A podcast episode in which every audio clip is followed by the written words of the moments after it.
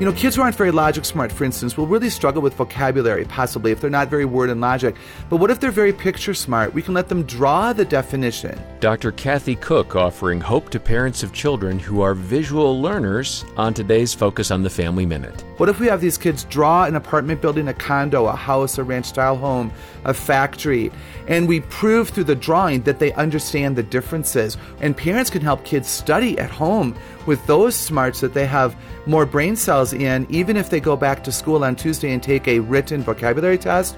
Your son, who is picture smart, when having to write out the definition of apartment building, will remember oh, wait, I drew that taller and wider with all kinds of windows. That's the building that a lot of people live in in independent units and they pay rent to somebody. That will work for these kids. Dr. Kathy Koch is an expert about the different facets of intelligence, and you can hear more from her at FamilyMinute.org.